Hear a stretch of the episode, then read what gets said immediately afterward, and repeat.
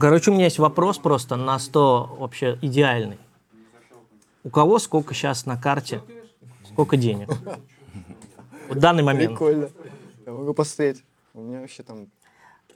У меня минус 88 тысяч. А, ну если так... А, или мы можем сыграть, знаешь, как в билеты. Ты называешь сумму. У меня на одной карте 2324 рубля. Какую камеру озвучивать? Вон в ту. А на другой 1130. Кто больше? 751 рубль, 99 копеек на карте и 2000 наличкой в кармане. Наличку еще? Вчера. Я, короче, на карте вот 8000. Здесь вот. Ну, короче, мы все где-то рядышком. А здесь Тиньков Платинум. Надо до 6 декабря ввести платеж. Какой? Блядь, вот 200 тысяч. Как найти-то эту информацию? Сейчас скажу. Все, в авиарежим переведусь. Лучше траты. Сколько трат? Бля, я не хочу говорить. Но я готов сказать. Задолженность 88 у меня на карте. Это самый откровенный разговор. Никакого ада нет. Ну как же нет, когда...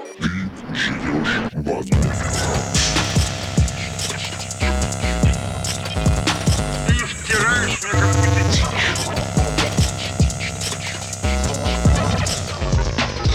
дичь.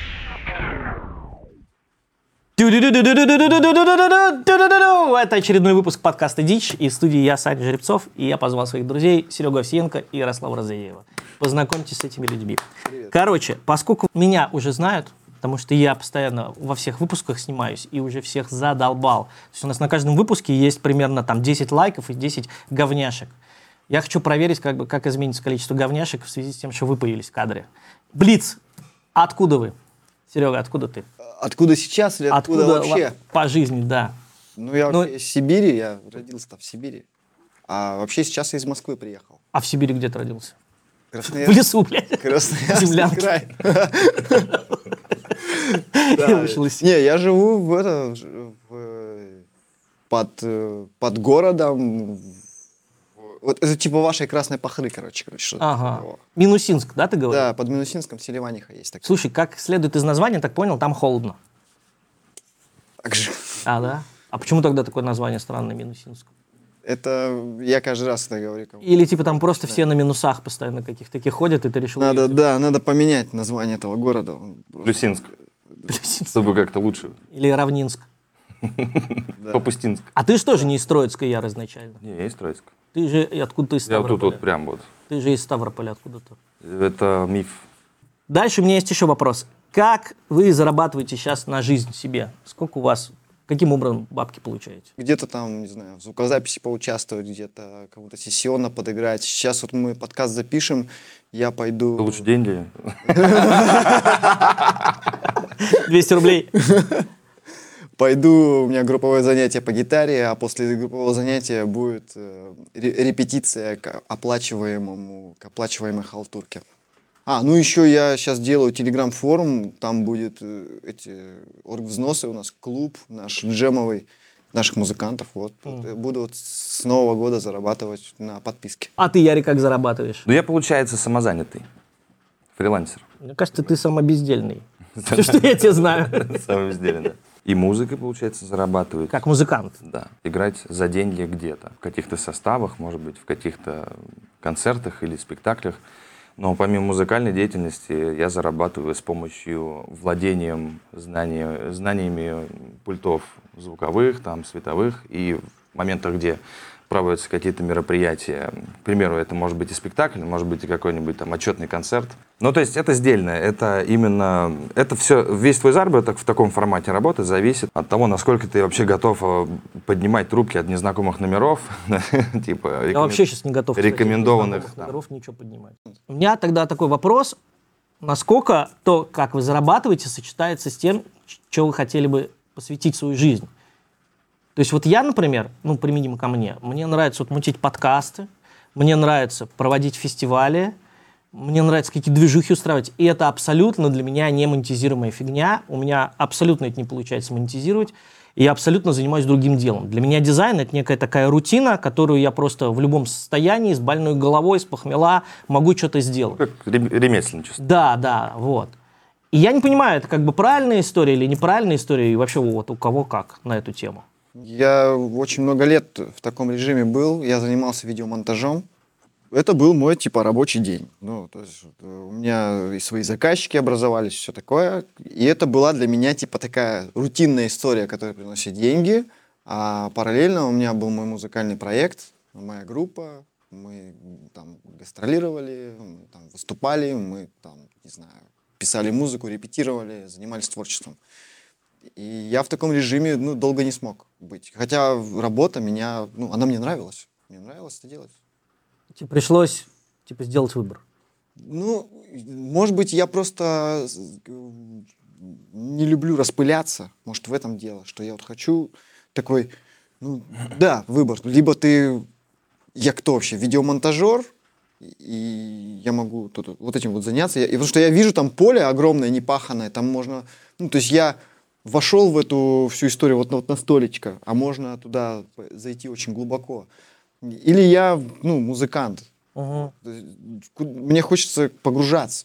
Вот чего мне не хватало. А эта штука тебя вырывает постоянно. Ну да. Вырывала. Я могу погружаться только туда, где я вот в чем-то в одном, короче. Я не могу так вот. Я буду слишком поверхностно, ну, все делать. Угу.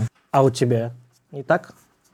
Ну, я не сильно упарываю звукачество. Для меня это больше, естественно, средство заработка. Вот как для меня дизайн не показывает. Возможность достаточно быстро заработать понятные деньги, на которые я могу купить себе новую гитару, купить для нее струны. Там, то есть.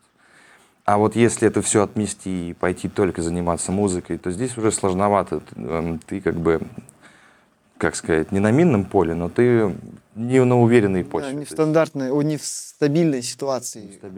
Вот это единственное, что сейчас меня выбивает, да, вот в этой музыкальной деятельности, это очень нестабильная история. Но есть обратная сторона медали. Если ты не занимаешься, так сказать, своим любимым делом, да, да, на полную, да, ты каждый день чувствуешь, что ты себя как бы этим самым обкрадываешь. Да. Как... Это такое, то есть то, с чем приходится справляться. Тратишь пустое время. А чем бы ты тогда хотел, получается, заниматься? Вот я занимаюсь дизайном, но в целом, получается, я бы хотел заниматься фестивалями, какими-то подкастами, какой-то организацией людей. А у тебя вот это что такое? Ну, я потихонечку иду к тому, чем я хотел бы заниматься. То есть это своя какая-то музыкальная тоже среда. Ну, может быть, как и у Сереги, только немножко в другом формате. Это своя база, это своя студия. Это свой определенный музыкальный процесс, свой цикл. То есть я уже говорил, что я уже... подошел к тому, что музыкой можно заработать. Но вот теперь это нужно вывести на постоянную основу, чтобы голова не болела, короче. А так, ну, в принципе, ну, цель как бы вернуться к тому, с чего начинал. То есть, когда там только берешь гитару, ты чувствуешь магию, вот только начинаешь учить первые там ноты, первые аккорды, ты чувствуешь вот эту магию звучания, ты чувствуешь это неизведанность, и чувствуешь превосходство над созданием чего-то. Вот здесь сейчас ты можешь там написать песню, например. Потом ты понимаешь, что уже все написано, нот всего 7, но это как бы нюанс. Ну, как-то вот к этому приходить. Я не знаю, как это сформулировать. Ты хочешь не в состоянии открывателя. Наверное, да. Создатель, открыватель. Как бы это ни звучало. Когда ты делаешь открытие какое-то в своем деле, ты в этом деле начинаешь копаться, и тебя там что-то начинает увлекать такое, чего где ты еще не был в том поле, оно так как бы горизонт чуть раскрывается, немного освещается, и ты начинаешь туда, о, прикольно, и туда начинаешь уходить. Вот, да? Я понял. После рутинных дел на следующий день у тебя остается послевкусие того, что нужно опять окунуться в рутинное дело. А любимое дело тебя завлекает, что ты как бы с удовольствием просыпаешься и продолжаешь это. То есть в этот момент ты понимаешь, что ты живешь не напрасно, ты точно сегодня и завтра ты точно проживешь вот в этом потоке чего-то нового. Это получается как бы такой вектор мотивации. Если рутина как бы там тебе там не нравилась, то рутина, она как бы тебя обязывает, и ты должен там сделать. А вот это такая штука, когда я хочу. Ну, то есть это и там надо, то есть и то, и другое тебя заставляет делать что-то, но здесь надо, а тут хочу. Ну, наверное, вот так, да? Ну, да. Ну, и редко же получается, что ты типа родился, закончил школу, там где-то поучился, и такой, оп, вот тебе любимое дело, давай занимаемся. То есть это мне показалось, удача, что мы все проходим какие-то такие стадии, что ты сначала находишь нелюбимую работу, потом нелюбимую работу превращаешь в такую нормальную, понятную рутину, которую ты можешь делать в любом состоянии.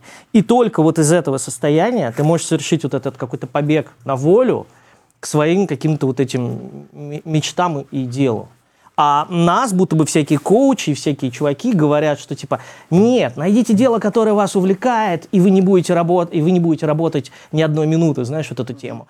И найдите тех, кто за это заплатит, и типа у вас будет счастливая жизнь. Ну, по-моему, это просто какой-то прогон не настоящий. И там есть примеры. Ну-ка. Ну, то есть, я имею в виду, что мои знакомые есть такие, которые... Прям вот я вижу, что это его любимое дело, и он занимается, он весь там с головой, и все у него хорошо. А есть люди, которые и ты для меня тоже пример. То есть у тебя прекрасные фестивали, и подкаст ты просто офигенный. Я же смотрел. Ну, я его не один круто делаю. Спасибо всем. Да. Да как и фестиваль. Вот твой пример, он как раз-таки подтверждает, что можно так делать. Но там, например... там рутина, ты делаешь. Но это не значит, что только так работает. Но у меня так вообще не работает, я так не могу. У меня вообще так не получится. Совмещать рутину и любимое дело. Два раза пробовал. Я, например, боюсь заниматься любимым делом. Два раза пробовал. Дофига. Я боюсь заниматься любимым делом. Понимаешь, ты когда свое любимое дело... начинаешь заниматься им каждый день, не превращается ли они в ту самую рутину? Да, оно так и превратится. И я постоянно думаю, что если я превращу фестивали или вот эту штуку подкастную, или еще какие-то такие движухи, которые я люблю делать, там фотовыставку, помнишь, мы делали, и с Федоровым, вот, где предназначение записали. Если я это превращу в дело, которым я прям буду заниматься, то будто бы я... Станешь скучным директором. Ну да, будто бы я распрощаюсь с чем-то. И как, с этой штукой бороться, я пока не придумал. Но может быть, мы опустили момент. Может быть, любимая рутина, понимаешь? Ну да. Рутина любимого дела. Вот если человек хочет научиться играть очень красиво на гитаре, что он видит вообще? Вот, что он видит, когда слушает игру, условно, Пако де Лусии или Ал ди Меола? Очень легко это у них получается. И видно, что это их любимое дело, и это действительно, то есть это не поддельные эмоции, их невозможно синтезировать как-то и собрать, но это рутина. Чтобы научиться очень круто играть, это нужно отдать часть своей жизни на, это называется жопа-часы. У меня сейчас по 2 джема в неделю. По 6 часов, я вчера отыграл 6-часовой джем, на сцене из этих 6 часов был 4. Вот как ты это вывозишь? Я кайфую. Блин. Все кайфово. И это разное, все равно они не одинаковые. И если ты год делаешь такой джем, потом тебе стало интересно, как его можно доработать, как можно развить. Это как раз то, о чем мы говорили, когда ты можешь углубиться в это дело и найти какие-то еще горизонты. Как ты еще можешь развить. И рутины не будет, если ты будешь постоянно эти горизонты открывать. Поможет человек быть, условно говоря, бухгалтером, работать 5-2, и для него это дело это дело его жизни.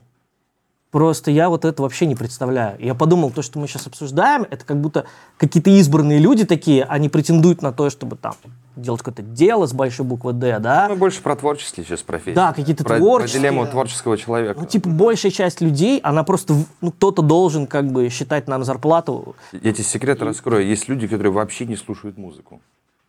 Которые настолько отделены от этого мира, но...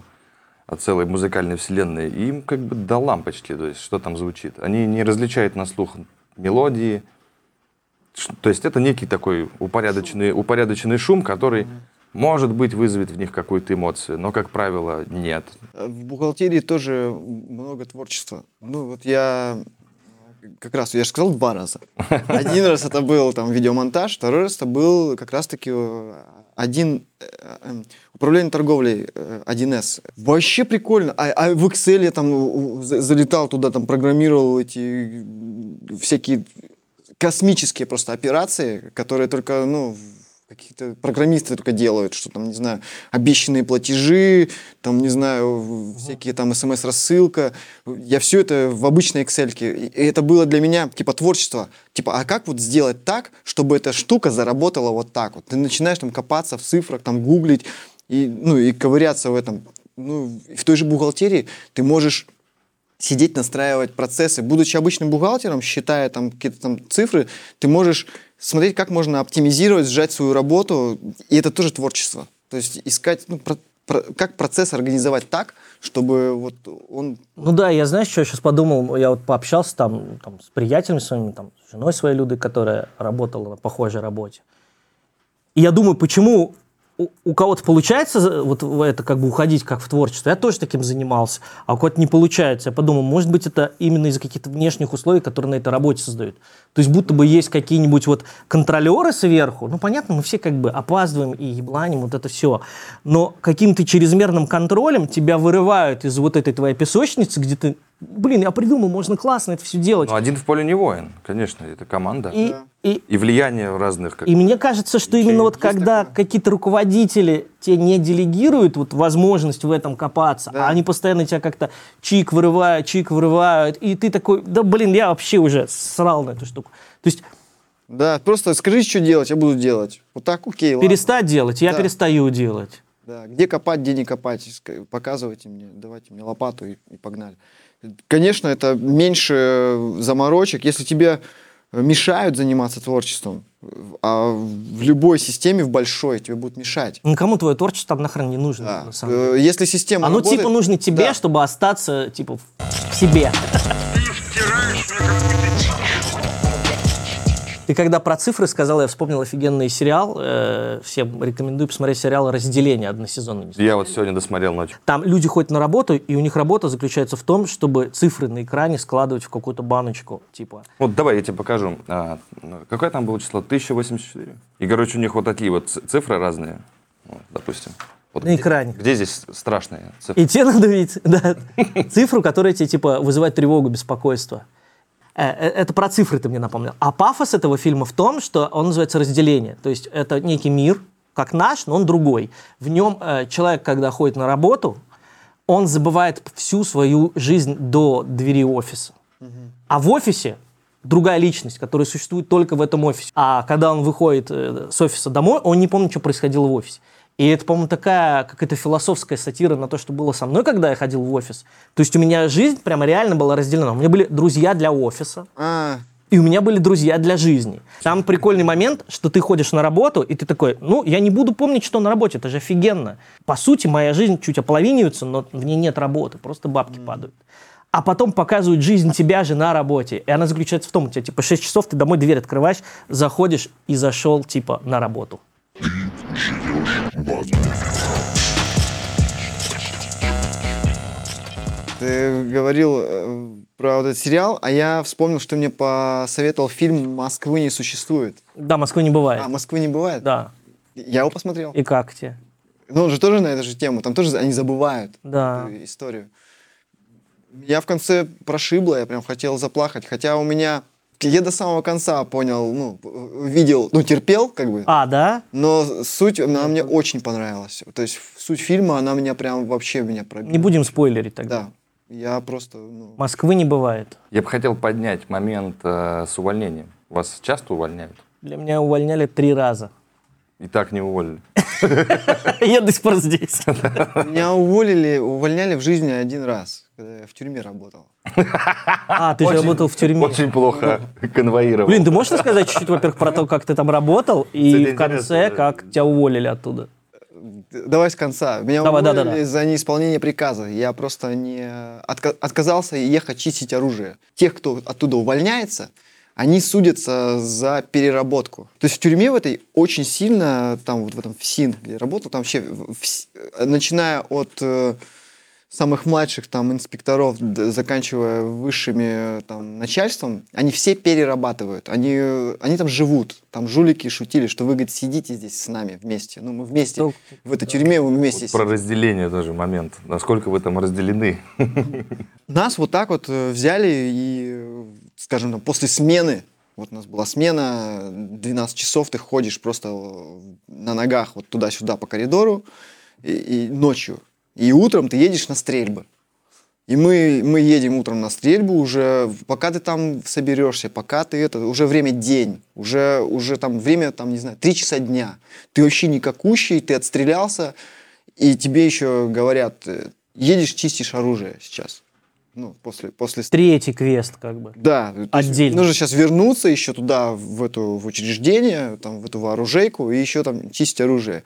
И, ну, у меня такой резонный вопрос, а почему я? Ну, нас в смене там 12 человек, почему я? А, за всеми чистить оружие? Да, все оружие всех. Я и еще там 3 человека, почему мы? И я такой смотрю еще, кого выбрали. Типа таких, ну... Неконфликтных? Не свойских. Короче, там просто еще такая понебратство такое, я вот очень это не люблю, когда там с начальником своим, ну, ты разговариваешь вот так вот. И, соответственно, кто более-менее так вот на короткой ноге, они такие, да что я, вон кого-нибудь другого, вон Серегу, скажи, пусть он пойдет. Вот. А я с начальником только на «вы», как бы официально. Вот. И, ну, я, конечно, меня проще как бы заставить как бы, по протоколу это сделать. Я вижу, из-за чего меня туда отправили. Я говорю, я не поеду, и все. И вот меня так уволили. Ты втираешь мне какую-то дичь. Вот я же спрашиваю, типа, насколько там разделены? Да нет там разделения никакого. Вот как мы с вами разговариваем, так мы со всеми этими зэками разговаривали. Я работал уже не снаружи, я внутри, в самом режимном... Внутри, короче, отдел режима, это когда ты по коридору ходишь и наблюдаешь, они в камерах сидят. Вот, и... А там можно днем сидеть? Я слышал, типа, там нельзя иногда сидеть. Сидеть в смысле... Ну, нет, сидеть в смысле на лавке. Ну, на чем их? Нары или как это? А где сидеть? Не, там есть, короче... Есть... А, или лежать нельзя? Там есть пожизненные, короче, это там... Работники офиса? Нет. Ну, их можно и так назвать. Кто сидит пожизненно. Работники офиса. Типа все. Full time. Да, там в отдельном подвале, там есть такой, вот за ними там, ну, жестко смотрят. Они ходят по, ну, если мы выводим их из камеры только в наручниках, и только руки за спину, и только его вот так вот, ну, то есть он на карачках. Ты типа контролируешь постоянно, да? Да, он ходит только, ну, как бы руки заводишь, поднимаешь эти руки, он голову ему опускаешь, и он вот в таком полусгорбленном состоянии, ты его ведешь. Вот, только так он ходит. А в камере они, да, им нельзя садиться на койку. То есть, пожизненному. Да, им можно сидеть днем, можно сидеть только за столом. А вот где я работал... А ну, с чем? Ты не думал, с чем это связано? С тем, что ему терять-то нечего, у него пожизненное. Ну, с ним надо... Нет, я имею в виду, что вот нельзя сидеть на койке. Чего? Сидя на койке... Ну, это мы сейчас можем в армейские истории уйти. Ну, это... Ну, я думаю, тоже есть что сказать. Да, это понятная история. Тебе нужно... В армии тоже нельзя сидеть на койке. Ты за армию, где ты весь день спишь, как бы. Вот в этом фильме, кстати... Нет, ну ты же не будешь лежать. Я говорю, сидеть даже нельзя. Вот с которого мы сейчас этот раздел начали, фильм «Москвы не бывает». Да. Там об этом вообще, там вот эта мысль главная. А, нифига себе. Вот это главная мысль. Я думал, там другая, но... Они спросили его, вот этого создателя, а почему ты сделал так? Почему ты нас в эту хтонь поместил, какую-то вот такую вот? Почему ты не сделал так, что мы там, ну, живем в комфорте, в нормальном? Да-да-да. Так вы не будете строить страну, не будет ничего хорошего или созидательного там происходить, если вы будете в комфорте. Вы в этот момент думаете, как вам решить вашу жопу, вот эту всю, и вы не отвлекаетесь не задумываетесь над тем, типа, а где я, как а что я, здесь? Как я здесь нахожусь, почему я тут, что я тут делаю. Вы должны сейчас решать какую-то свою вот эту вот... Внимание ваше туда вот... То же самое... А так он сядет на койку и там план побега придумает, условно говоря. Их нужно постоянно держать вот в такой... И в армии такая же история, чтобы ты не думал. В армии ты же должен выполнять приказы. Не думая, ты должен просто убить человека, не думая. И поэтому ты должен находиться постоянно в таком состоянии, где тебе нельзя думать.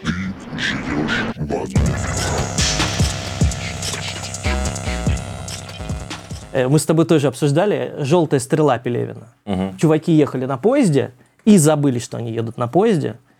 Решали локальные какие-то вещи, которые там в поезде происходят. Да, там кто-то вылезал там покурить, кто-то залезал на поезд. Там была история, что... Периодически кто-то слетал с поезда. А, ты прочел, да? Да. Там была история, что чувак, типа, понял, что он едет в поезде, и чтобы это острее ощущать, я думаю, это метафора какого-то наркотического опыта, он заходил в туалет, запирался и вылезал на крышу поезда, видел там других людей и понимал, что сейчас их может снести с этой крыши, они могут умереть, как бы крышу может снести. Вот. Но это было... Он говорит, я не понимал, зачем мы это делали. Это нас не приближало к тому, чтобы сойти с поезда. Типа, главная история, это надо сойти с поезда. Вот. Но в этот момент... Он в конце сошел в итоге. Ну да. Поезд закончился. Везде все прошито одним и тем же. Вот что в этом пелевинской книге, что в этой Москве существует точно так же. Там-то прошита суть творчества. Ну, типа, зачем люди занимаются творчеством? Точно так же, вот вылезание на крышу, делать какие-то бессмысленные вещи и чувствовать единение с теми, кто такой же херней занимается непонятной, это и есть... Творчество — это побег. Да, да. Творчество — это побег. Ты отвлекаешься от вот этой вот рутины своей, и ты занимаешься, казалось бы, бессмысленными, но, по сути, выводящими тебя из вот этой вот матрицы. Ты... Я думал про фильм «Побег из Шоушенка». Это, типа, считается самый лучший фильм всех времен и народов. Видимо, потому что он самый такой усредненный, нравится куче людей. Ну, тюрьма, типа, история. Чувак сбежал из тюрьмы. Но я подумал, это на самом деле история нас. Вот мы живем в жизни. Все мы Энди Дюфрейны. Да, Энди Дюфрейны. Мы живем в жизни, и мы тут пожизненно. Вот. И вот в этом круговороте. И ты можешь, знаете, что делать? Ты можешь копать лаз, чтобы сбежать на волю. Да. И, ну, это тоже еще пока, мне кажется, некий такой банальный разгон. А не банальный, знаешь, в чем? Если бы он только копал лаз, то он бы мог обломаться, он бы мог не докопаться до выхода. Там же очень сложно, ему надо было проползти по трубе с говном, вот эта вся история. Ну вот. И понять, куда он ползет. Да, он мог не проползти. Туда, он мог в соседнюю камеру прокопать, откровенно говоря. И он каждый день, мы в конце фильма узнаем, что оказывается, он каждый день копал этот лаз. Вот мы сейчас с вами встречаемся, у вас не бывает таких людей, ты с ним общаешься, а завтра такой включаешь, типа, YouTube, типа, а он вообще... Типа, сделал свой подкаст. Он преуспел. Его уже 200 просмотров. Он копал лаз всю дорогу, но при этом, я еще хочу сказать, Энди Дюфрейн, он жил, он закорешился со всеми этими чуваками. У него было две жизни, как в «Разделении». Он выбил книги в библиотеку. Ой, его переклинило, он заперся, слушал эти пластинки, включил всем пластинки. То есть он жил здесь и сейчас. Вот знаете, есть эскапизм, побег. Ты такой, я буду жить, пока как бы Путин не перестанет это все делать. В смысле, я пока жить не буду, пока он не перестанет это делать. Я поставлю на паузу, мы ждем. Нет, типа нельзя ждать. Он копал этот лаз, у него был долгосрочный проект, но при этом у него была куча краткосрочных проектов на каждый день, которые как бы позволяли ему остаться человеком, не сойти с ума. Типа, даже если бы он не сбежал, он бы прожил достойную жизнь. Мне кажется, да. Здесь важно отметить, да. Что он, то есть сама, ну, цель не сбежать, сама цель, а конкретно куда. У него была вот эта вот картинка, что вот этой лодки. Побег не ради побега, а побег ради какой-то конкретной цели, недостижимой, с одной стороны. Ну, какой нахрен, как бы, какая лодка вообще, о чем ты? Ну, мне кажется, вот. Но, сам побег невозможен для этой цели.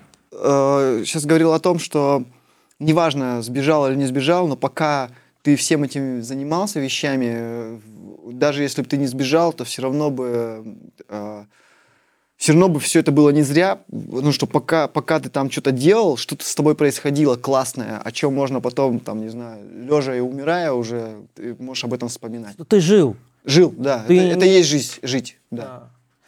На эту тему есть еще один фильм, у нас будет, наверное, вечер фильмов, типа. «В поисках сахарного человека» никто не смотрел? Нет, я не смотрел. Про Систа Родригес, по-моему, там. «Sugar Man» песня известна. «Sugar Man». Это документальный фильм про человека. Он умер в этом году, он умер в августе. Он в 60-е, 70-е писал музыку, и его продюсерами были чуваки, которые были продюсерами Боба Дилана, там, каких-то очень известных людей, сейчас просто все фамилии не запомню. И они говорили, это на том же уровне, это настолько же круто. И он был такой очень мистический мексиканский чувак, и он не состоялся. Почему-то не состоялся. А спустя время, когда он перестал заниматься музыкой, оказалось, что в ЮАР он стал мега популярным. Это типа. И он не знал об этом. И он об этом вообще не знал. И они не знали даже, что он жив. Они думали, он там умер. Никто не знал, откуда эти пластинки. Это было до интернета. И там все были фанаты, потому что там была еще борьба с апартеидом. И эта музыка, она была такая, типа, разбитная, а там очень пуританское общество было. Она как бы их вдохновляла на то, чтобы бороться с апартеидом. Слава этого человека минула. Он не получил славу. В конце его находят, и он уже старый, ему уже там лет 60. Ну, ладно, 60 это еще не старый, я уже скоро, мне тоже 60. Вот. Ну, 70, вот это уже старик, короче. Вот. Он старый, И ему говорят, ты вообще-то популярен. Он такой, да? Он говорит, да. Они такие, типа, несколько концертов сыграешь? Он такой, да, сыграю. И, а там есть группы, чтобы вы понимали, которые выучили его песни. Mm-hmm. Типа, как достаточно вот, просто приехать. Он просто приехал, и он все свои песни сыграл и спел вот так. Он типа такой, да, хорошо. И оказалось потом, что он жил свою жизнь, он не стал популярным, и он типа не обломался от этого. Он растил своих двоих дочерей, водил их по каким-то музеям, в депутат какие-то избирался, не избрался, или в мэры. Типа он прожил свою жизнь без вот этого, как не прокопался уход. А в конце он говорит, вообще ты такой, типа, ты типа звезда. Он такой, а, ну хорошо. Сыграл. Такой, ну прикольно в целом. Мне кажется, у тебя что-то такое же будет. А ты на самом деле звезда, вот. Прикиньте, меня очень... Посмотрите этот фильм. Это вдохновление про то, что ты херачишь, ты херачишь, ты херачишь, и у тебя ничего не случается. И ты при этом все равно живешь свою жизнь. Что очень многие обозляются. Их вот нас накачивают тем, что ну, нужно прийти к успеху, нужно как бы заниматься, вот выбрать свое дело, бить. Ты делаешь, оно не получается. Потому что просто может не повезти.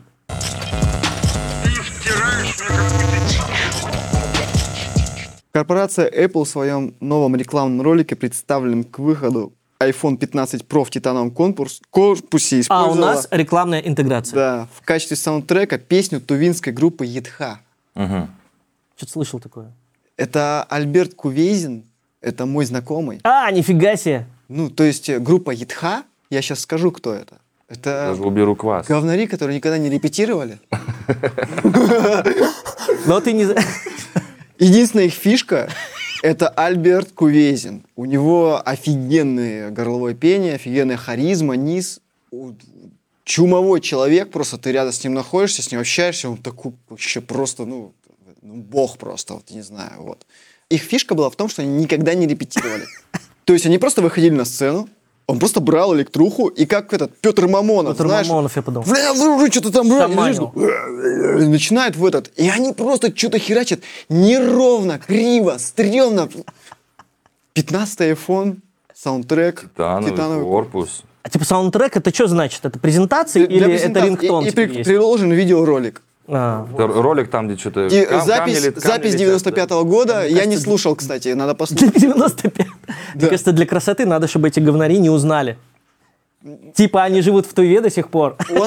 У него... И они не знают. Так и было. У него взяли интервью, он сказал, я айфоном вообще не пользуюсь, у меня Huawei. Блин, ради приличия хотя бы, но прислали... Я думал, у него олень какой-то. Типа, я айфоном не пользуюсь, я на голоде.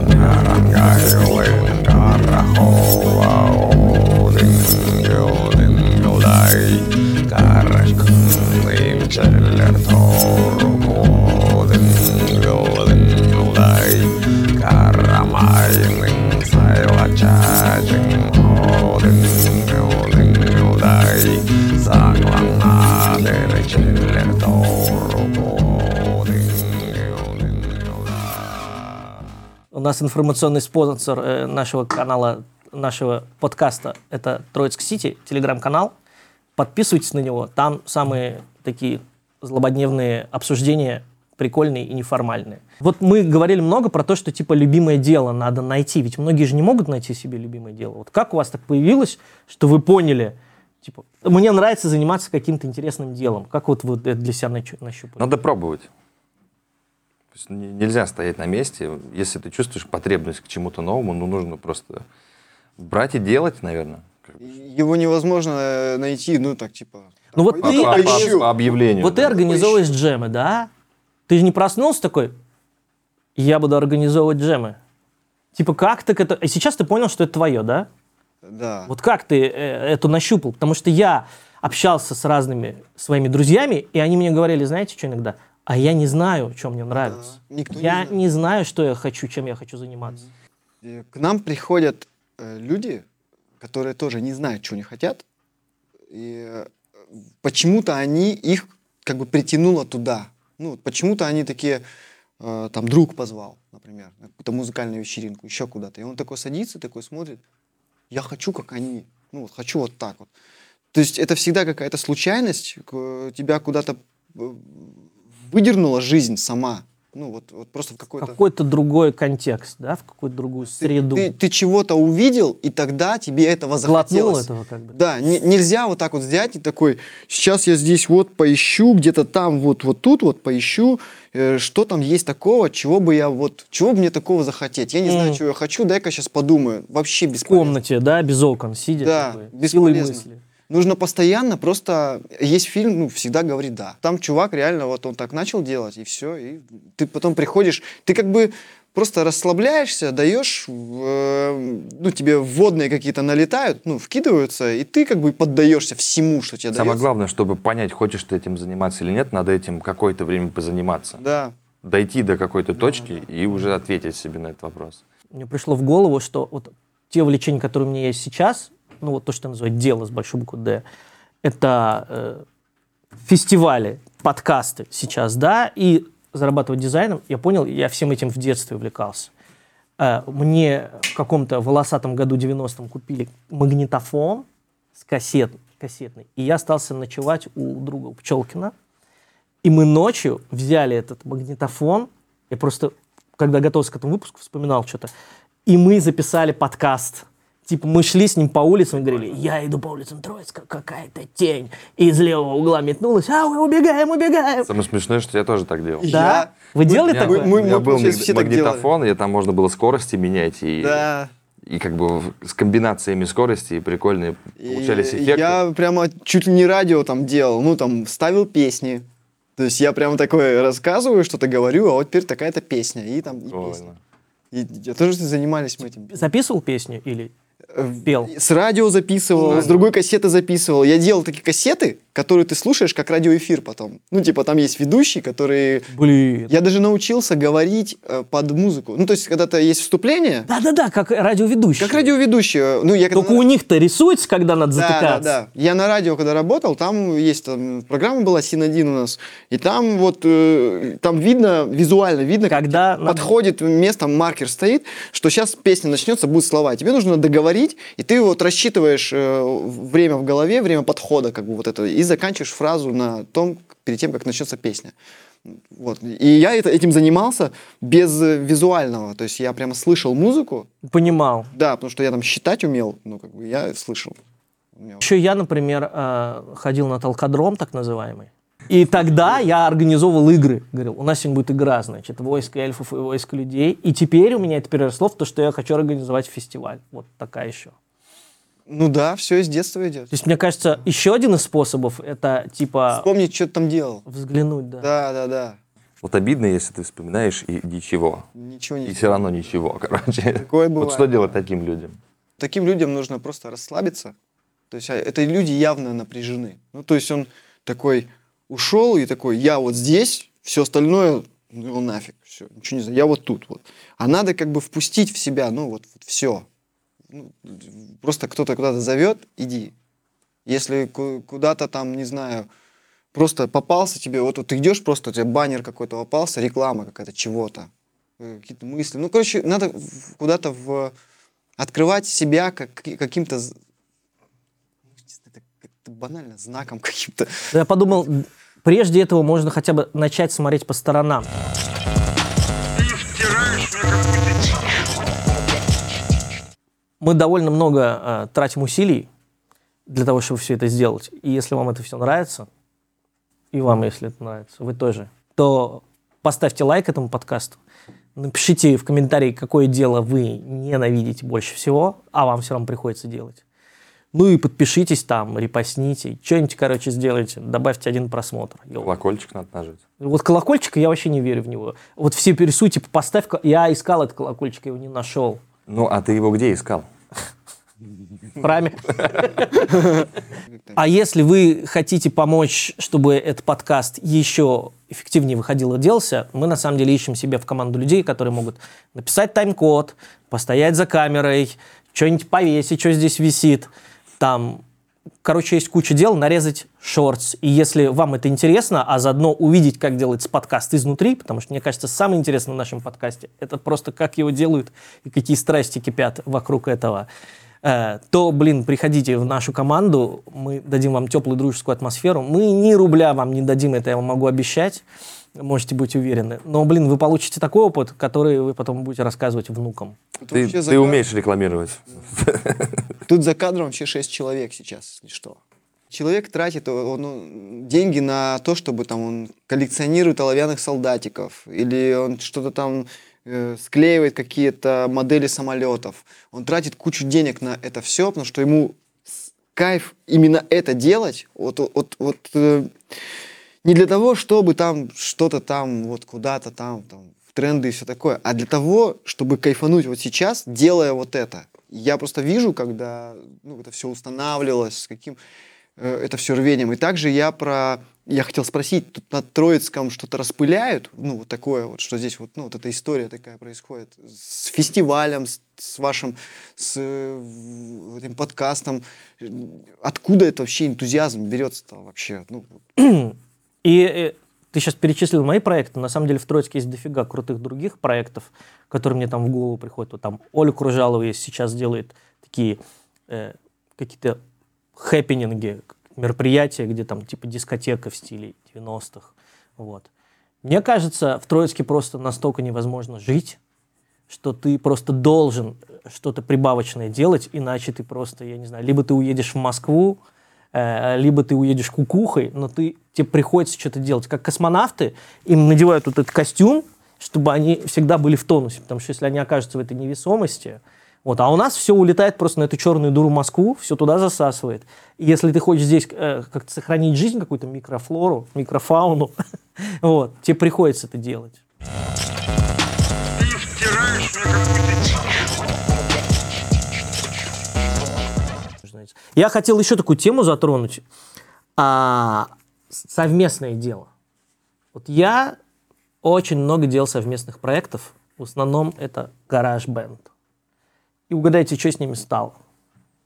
Они остались в гараже. Они все остались в гараже. Все, что было в гараже, остается в гараже. Очень много дел, которые я делал, разваливались. Как у вас это бывает? Вы же тоже мутите проекты совместно, строите с людьми. Какие бывают у вас терки и как вы их преодолеваете? Мне просто самому интересно это узнать, потому что... мы даже, например, подкаст. Ты начинаешь делать подкаст, есть момент какой-то такой романтики, воодушевленности. Вау, мы сейчас все сделаем, все будет офигенно. А потом начинается какая-то рутина и какое-то узнавание целей, кто на самом деле что хочет и кто что бесит. Кого что бесит. И в этот момент, понятно, есть банальный совет, иди к психологу, проработай эти травмы. Я, если честно, в это не очень верю. Я очень хорошо вижу, когда люди начинают говорить репликой, как психологи говорят. Мы должны собраться, мы должны это проговорить. Да, я понимаю, что ты чувствуешь. Но я прекрасно при этом понимаю, что делать что-то надо. Мне в этом отношении, кстати, кажется, что очень хорошо все построено в всяких говнарских рок-групп, потому что они просто напиваются пиво и просто чистят друг другу морды, и потом какой-то начинается новый этап. Меньше думай, больше делай, там логика такая. Да, вы с этим сталкивались, как вы это преодолевали? Слушай, я сталкивался, собственно, со станциями, да, со всеми станциями. Да, это интересно. Вы же альбом записали офигенный. Да и, в принципе, есть еще один... где-то в закромах, недописанный. Я думал, у нас доделанный. Любовь для тебя — это спорт. Ты когда выпустишь этот трек? Я тебя не намерен. Кстати говоря, можно было бы уже выпустить. Выпусти хотя бы этот трек. Просто, знаешь, есть такое чувство, когда ты недосвел чуть-чуть. Здесь еще чуть-чуть можно было бы доделать, доработать. И это еще чуть-чуть растягивается. Мой автобус словно питатель, ноги плывет по парку. Время тает, время горит, но мне не жарко. Плавятся, клеятся эмоции на лице. Каждый нам встретится в проводах на другом конце. Я отсканирую тебя от волос до пяток мозолей. Если ты моя, я разгадаю все шифры, пароли. Если ты домой, то нам явно по пути. Мне все равно, куда идти. Я думал, у нас любовь для тебя. Это спорт, и мне уже не важно. Это был сон вчерашний. Я думал, у нас любовь для тебя. Это спорт, и мне уже не важно.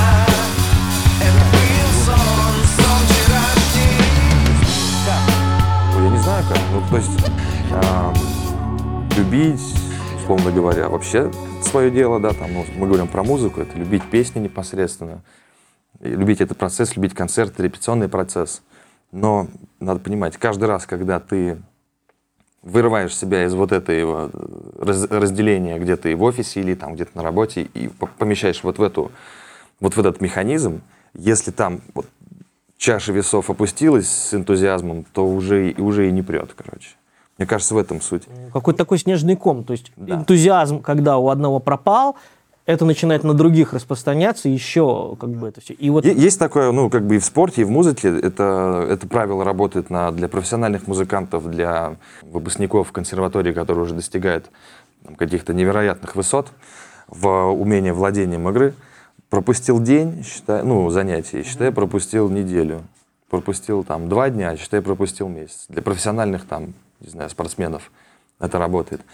Для пугалка такая. Это реальность. Я имею в виду, я имел в виду, что ты с людьми работаешь, ты тренер, допустим, или как, и твои партнеры начинают что-то пропускать.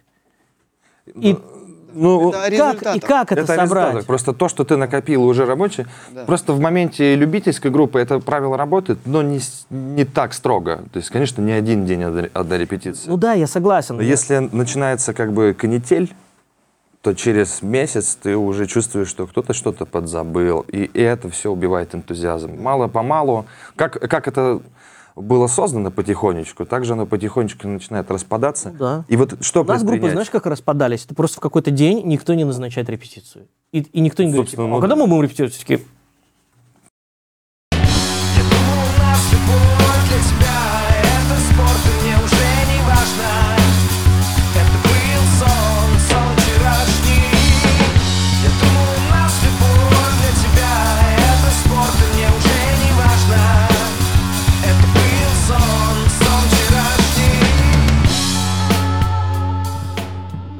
Вопрос, что делать здесь, я могу тоже сказать, потому что у меня группа была очень много лет, и если бы я не уехал, она бы и дальше и была. Вот. Мы вполне все у нас как бы шло и нормально. И сталкивались мы и вот с этими вещами. Просто я постоянно придумывал какие-то новые штуки, которые вдохновляли. Фестиваль, в котором мы никогда не участвовали. Например. Вот ты берешь и задаешься себе целью найти площадку, на которой вы никогда не играли. Вообще никогда. Пишу там, вот, допустим, мы едем в Красноярск. Я начинаю на все телеканалы просто писать. Типа, мы тут там, в вашем там празднике участвуем, вот, пожалуйста. Мы там в 2 утренних передачах участвовали. То есть просто потому, что ты начинаешь что-то придумывать такое, что зажжет внутри человека вот эту вот, искорку, типа, здесь еще я, пожалуй, в этой игре, задержусь, потому что что-то, видишь, прикольное начинает происходить. Нифига себе, международный фестиваль заявились. Прикольно, тут я, да. Вот. И когда ты... Ставить новые цели, которые, может быть, даже сыкотно ставить самому, как руководителю этого, да? То есть выходить тоже самому из какой-то зоны безопасности. Да, конечно. Если как бы ты... нужно так. Если ты как бы главный, если ты источник всей этой энергии, то не нужно эту энергию направлять на... давайте репетировать. Давайте это... И там по кругу всех. Это вообще не работает так. Нужно соответствовать своей... Вот в этом случае ты не соответствуешь своей должности. Ты один из них, ты один из всех. Просто ты немножко больше горишь, чем все. Угу. А твоя... Уже все, я начал это... Терять медиатора. Да. А твоя задача, если ты как бы возглавляешь всю эту историю, быть над этой всей историей. Представь себе, что ты тот самый менеджер. Но, не знаю, если ты не вывозишь, найди такого менеджера. Найди человека, который будет вам ставить в вашей группе всей какие-то вызовы. Амбициозные. Да. Причем не то, что амбициозные, а просто прикольные движухи. Фиты, там, не знаю, любая какая-то... Разнообразие. Да, там, раз такой, давай, как клип снимем, там еще что-то. Любая хрень, которую вы до этого ни разу не делали. Даже если она просто, обычная, ничего такого особенного, но вы это ни разу не делали. То есть, как только ты видишь какой-то, чуть-чуть маленько спад какой-то в настроениях, нужно как можно быстрее, пока ниже определенной границы не опустилось, как можно скорее что-то придумать, чтобы оно дальше не опустилось. То есть он снова поднимется, когда ты что-то придумаешь. Вот это называется предпринимательство. В бизнесе. Предпринять. Предпринять, да. Вот и все. Очень хорошо. Где ты был раньше? Я, блин, вообще в душе не чаю, чем мы сейчас должны как бы играть. Ну, давай. Чуть-чуть можно.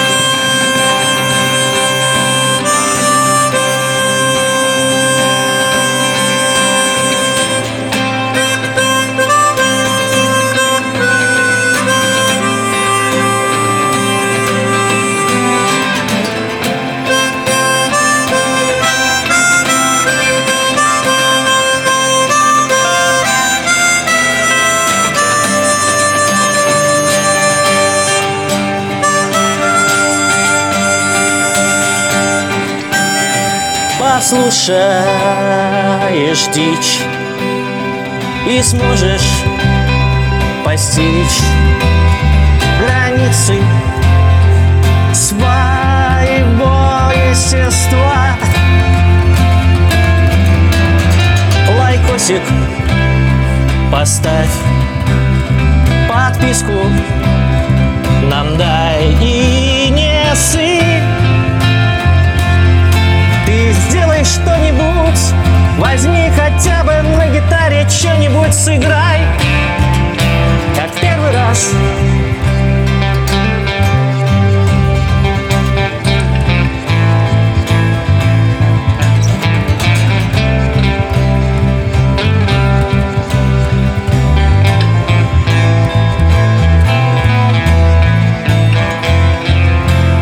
Будем делать профессиональный переход? Сейчас? Давай еще квадрат в этот сыграем, просто то же самое.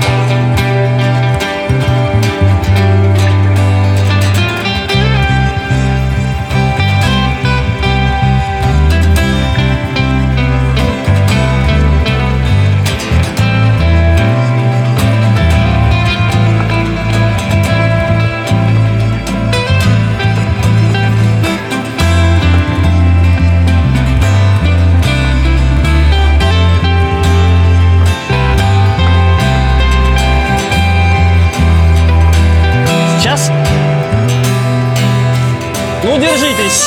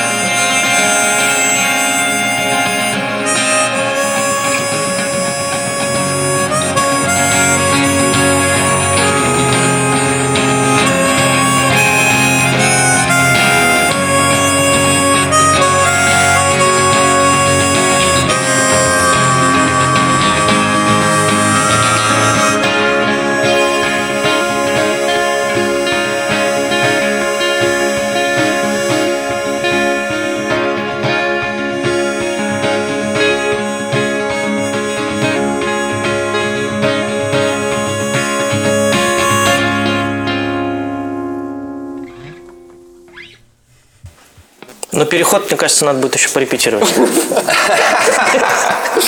Да, он получился несвежий. Всем спасибо. Спасибо.